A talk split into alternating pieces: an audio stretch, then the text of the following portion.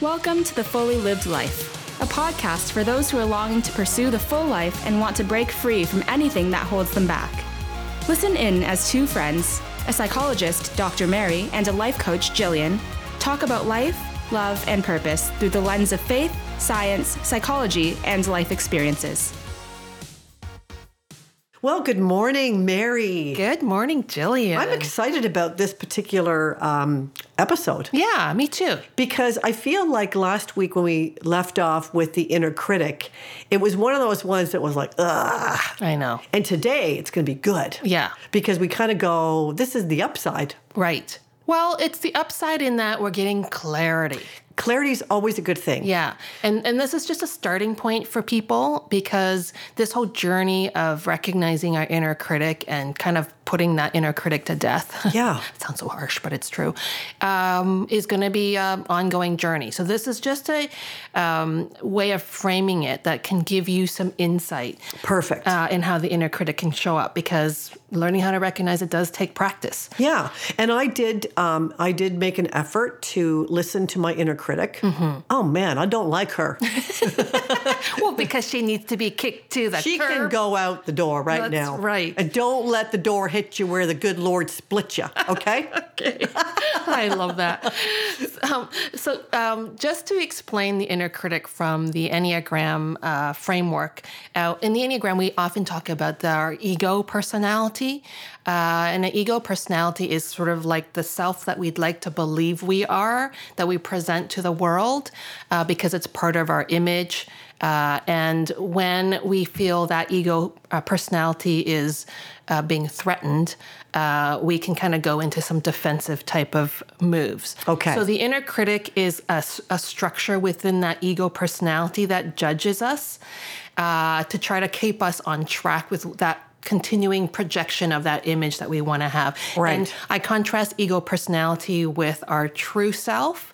Um, and it's not like the ego personality doesn't have aspects of a lot of who we are. It's just that it comes from a place more of uh, self protection and image management and all those kinds of things that. Yeah. that- so that's why that part of us is judging. And uh, unfortunately, not only does it judge us, but it also judges others. And it tends to shame us, blame us, uh, make us feel bad about ourselves. So, to kind of move beyond that, beyond the veil of our personality or ego personality, it's very important to know our inner critic.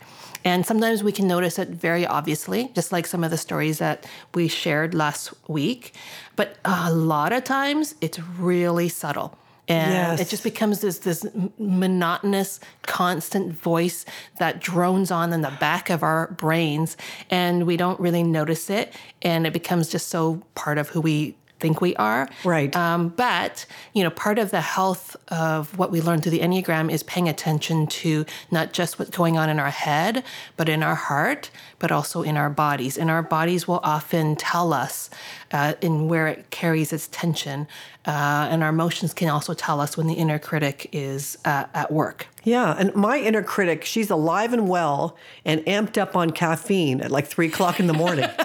That's no, not helpful. she like Yes. it's it's brutal. Yeah. And of course, where do you go with it? Right. With your inner critic when it's Exactly. three o'clock in the morning. That's right. It it kind of um, we're in this loop. Yes. And so part of becoming aware of the way our particular inner critic likes to work allows us to be aware of our ego defense behaviors. Okay. So the inner critic is the part of us that keeps pushing us to try, keep try harder. And the more you try, and you're kind of in this mode of trying, it becomes very performative and it, it- you lose presence. And in that, you, you don't show up as the full true self. Okay. Okay, so let's run All through right. it and we'll kind of flip back and yeah, forth. because we've got a lot to cover here. yeah, Mm-hmm. so you start. So we're going to start with the type one on the Enneagram. Yeah. Um, this is often called the perfectionist, right? Uh, they typically experienced a very, very powerful inner critic. Yes. It's like the inner critic is the voice of God in their ear. Ones are wanting most to be good and to have integrity, and the inner critic is driving them as a one to just stay with integrity and do what's right and to be beyond reproach. Wow, that is hard. yeah. The inner critic of the one tends to micromanage, and what is most probably scary for the one, and what the inner critic suppresses in the one, It feels like any kind of their subjective impulses might lead them astray. Wow. Like a- all all the parts of what makes them human. Yeah. Yeah. What an impossible standard. Yeah. Uh, they have to be s- hyper self controlled. Uh, the inner critic is the micromanager of that self control. right. So, how can you ever relax and move into self acceptance? Well, you can't. And I, I see that uh, some of the friends that I have that are ones, it's like their body is always holding all the tension all the time, like waiting for the shoe to drop. Right. Yeah. Wow, Yeah. So, we want freedom for our w- ones. for sure. That's right. Type two, which is my friend Mary, Yes. So, I and guess. so many other of my friends, really. Yeah, that's true. yeah, so let me share about type two because I love this one out. Um, so, my inner critic is more about managing how connected I am to other people. So, eh, she's always telling me or asking me how you manage it in the most loving way. Is this the most helpful way? And so, I begin to feel responsible to alleviate the sufferings of others. So, I'm sensitive to it. I pick up on it. So, somehow it's my job. Eh, Or at the very least, if I can't alleviate the suffering, I should at least not cause any suffering to them. And if I see them in pain, then somehow I wasn't successful in it. I wasn't loving enough, or worse, this is the lie I hear all the time I was being selfish. So if someone's backing away from me right away, it's because I didn't try hard enough. I wasn't boy. loving enough.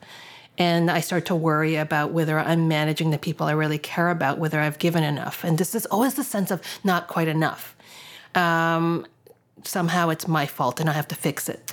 So the unfortunately, the shadow part of that is that I end up sometimes uh, becoming over responsible, and I also like push people and I put thrust myself where I'm not wanted because somehow I think I have to figure out and solve their pain. Yeah. oh, I've seen it happen. Yes, you have. so anyway, moving on to type three. type three as she moves on very quickly. Yes. So type three is often considered the uh, competitive achiever. Um, the inner critic is driving them to find value in what they do and how they appear to others. Uh, so, being seen as successful and admirable, the inner critic is pushing them as the three to do, do, do Yep. harder, higher, you know, Better. whatever, better. Yeah. To try harder, to be admirable, to be outstanding, Mm. to achieve, to develop myself to the best that I can be, and to try hard so that I don't fail. Right. Wow. Yeah. Mm-hmm. That is push, push, push. Failure for a three is a major super ego inner critic attack around any kind of sense of failure. Mm-hmm. The three becomes what we call a human doing instead of a human being Right. just striving to achieve and to be successful. Right. And unfortunately, we see a lot of this in pro sports. Mm-hmm.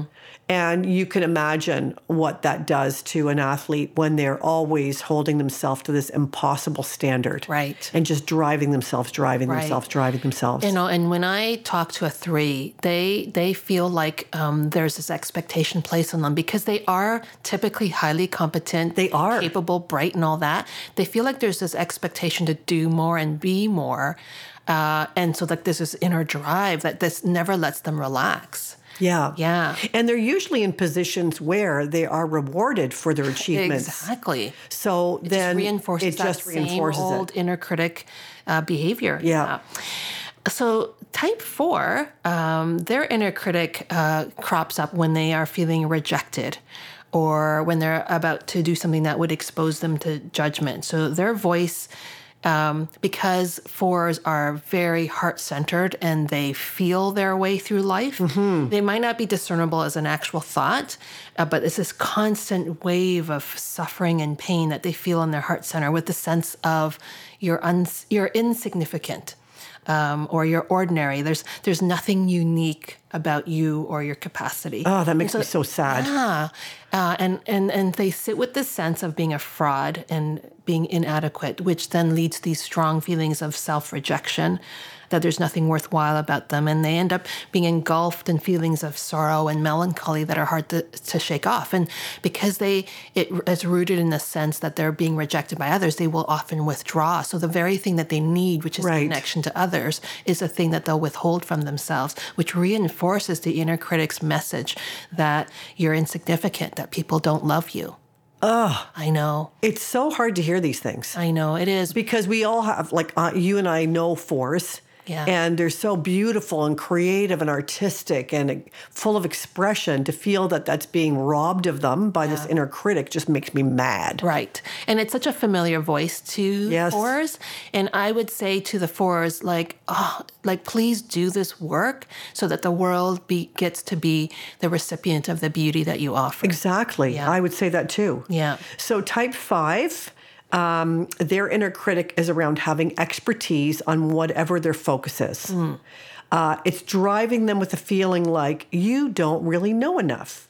You're not really prepared enough. Yep. You need to do some more research. Before you speak up, you better be sure of yourself and you've got all the capacity and all the knowledge that you say you have. Mm-hmm. Uh, they're terrified of being found out for not knowing something. Right. And how could you hold yourself to that standard? No, I know. Especially in this day and age, the world changes so rapidly. What we knew yesterday is obsolete. well, the stress to stay on top of all that. Yeah. It's constant. So there's a sense of no matter how much knowledge they acquire as a five, they feel like it's always a little bit vulnerable and shaky. And at any moment, someone could pull the rug out from them, Yeah. that they'll be found out. yeah. If they're seen as not smart and knowledgeable, then their sense of feeling safe in the world will disappear. And that makes me feel oh. sad too. It makes me very, very the sad. wisdom that they have to offer this world. Um, i- if they don't offer it because of a feeling like they don't know enough, again, a gift that the world is missing out on. And you know, I've said this before, but when I coach fives, we don't even st- we don't even really talk about the enneagram because they know more about it than I do. Yes. like, so why bother? I know. Because you know, so we t- come at it from a different angle.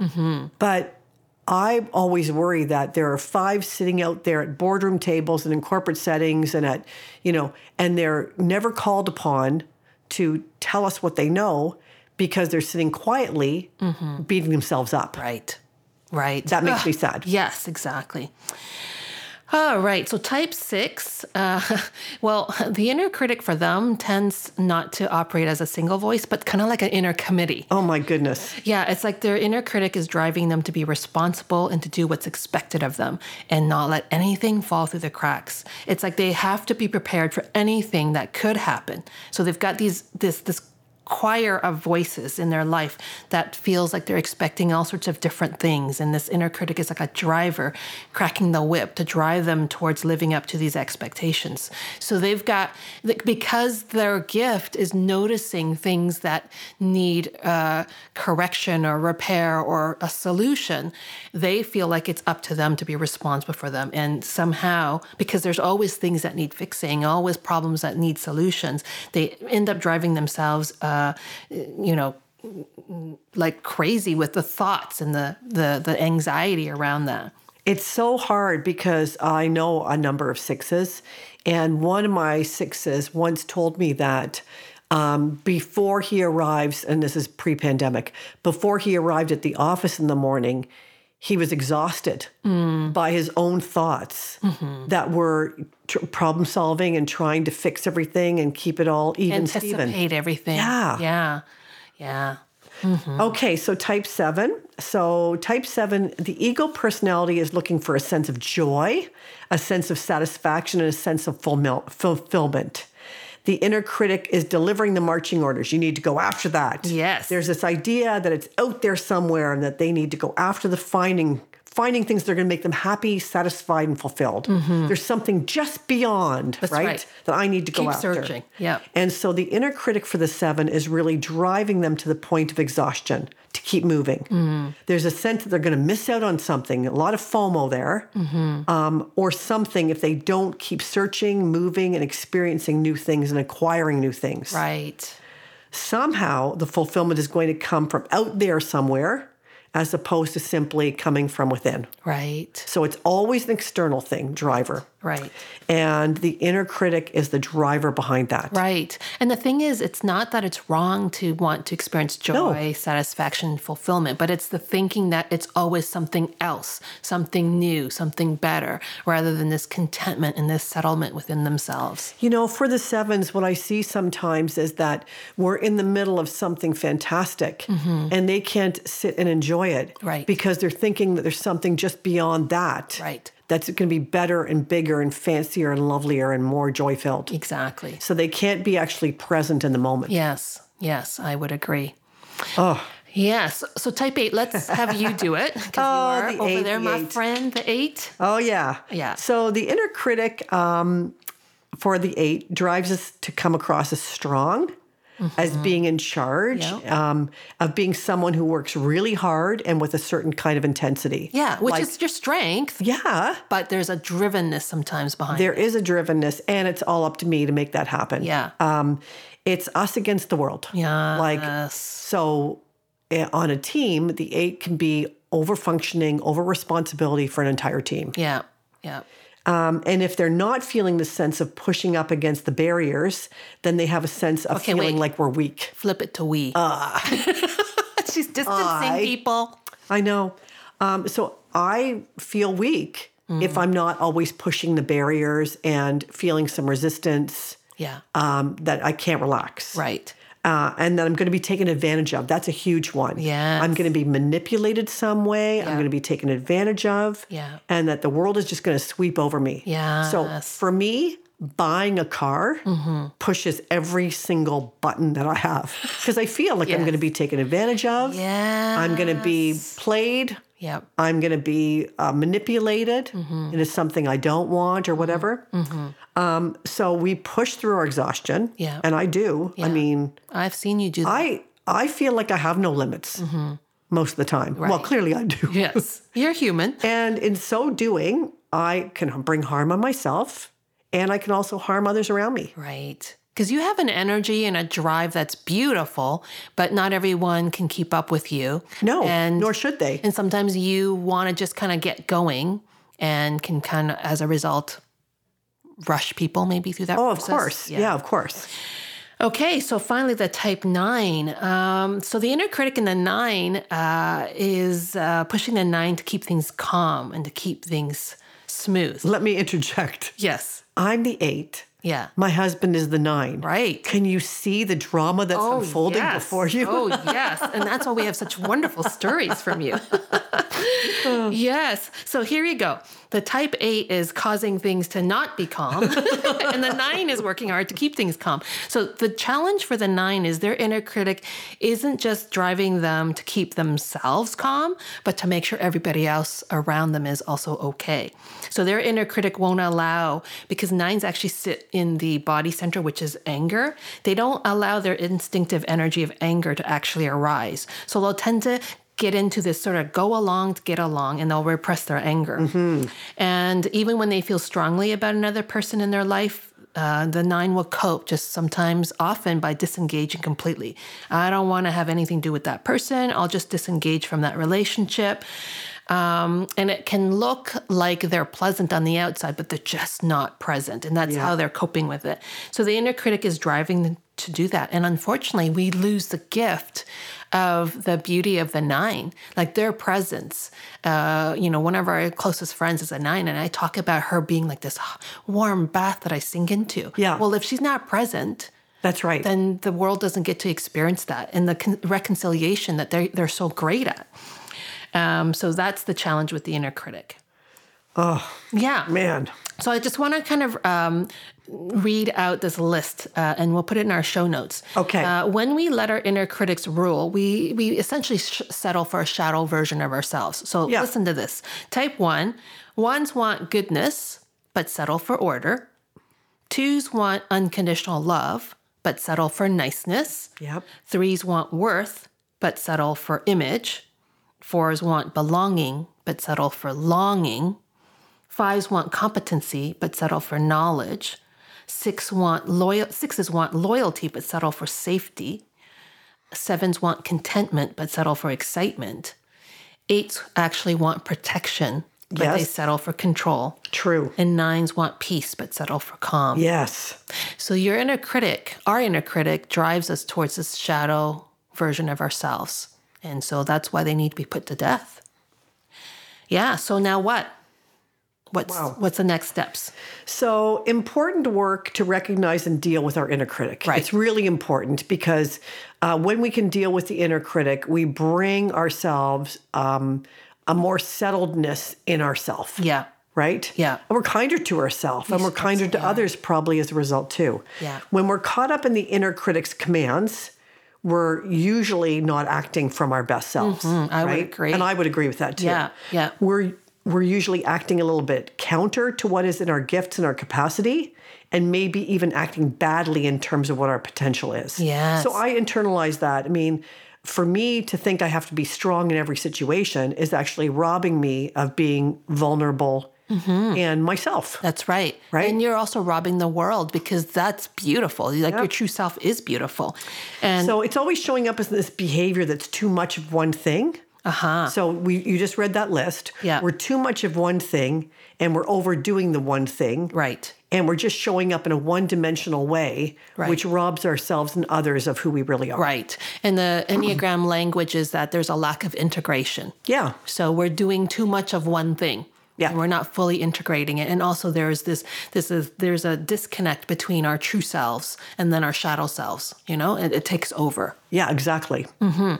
Yeah, so it's um, you know working and recognizing our inner critic is is is not just listening to the podcast and going, oh, well, that was good. Make a little note and moving on with my life. It's actually developing the real time awareness.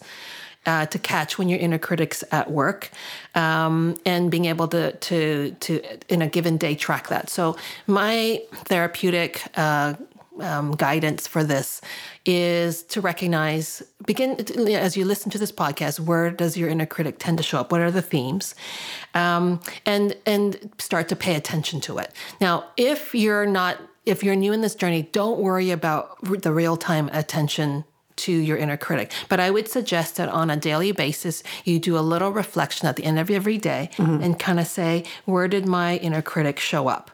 Um, i- you know, in what behaviors came out? What were the feelings that were part of that? And so, if you can identify that, that will really help you uh, begin to get a handle on it so that as it becomes familiar, and by the way, the inner critic only has the same few messages.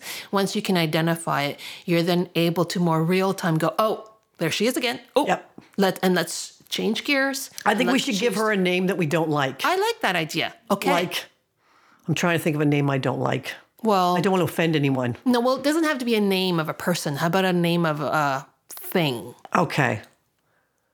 Whoa. Okay, I can't I can't I go can't there. come up with it at this Me point. either. But I think that's a good idea because what you're doing then is you're kind of um, objectifying that part of yourself. It's not a part of who you are. Right. So that you can get a handle on it. And then you can kind of, even with humor, kind I'm of going to call her Yucky. the yuckster. Yeah, so when the yuckster shows up, that's right. Yeah. anyway, there's just some idea. So, what would you add to that? Well, first of all, I would say that um, even if you don't know your Enneagram number, uh, having listened to this, and maybe you're going to need to stop and listen to it again, just kind of g- okay. Um, do I want um, do I want goodness in my life? But I settle for order. You know, does my house have to be perfect? Does my work have to you know be perfect? Like find yourself in the numbers, Right. And then ask yourself the question oh, yeah, I do want, I'm going to use myself, I do want protection. I want someone to have my back. Right. How am I experiencing that as extending control? Mm-hmm. Because that will free us from, like, I will be able to give some grace and compassion to Yuckster Yeah. in my life when I know she's just trying to bring protection into my life where I'm not experiencing. Mm. Oh, it. I love that. That's compassionate. So, I think I, I, I, I would add to that that don't look at your inner critic as someone just to kick to the curb just because. Uh, recognize that, as we said uh, last week, that it, she she played a function. yeah.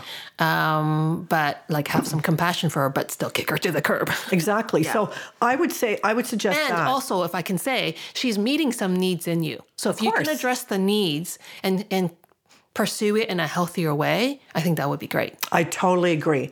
So I would say that would be the life coaching tip because it's a deep one Yeah.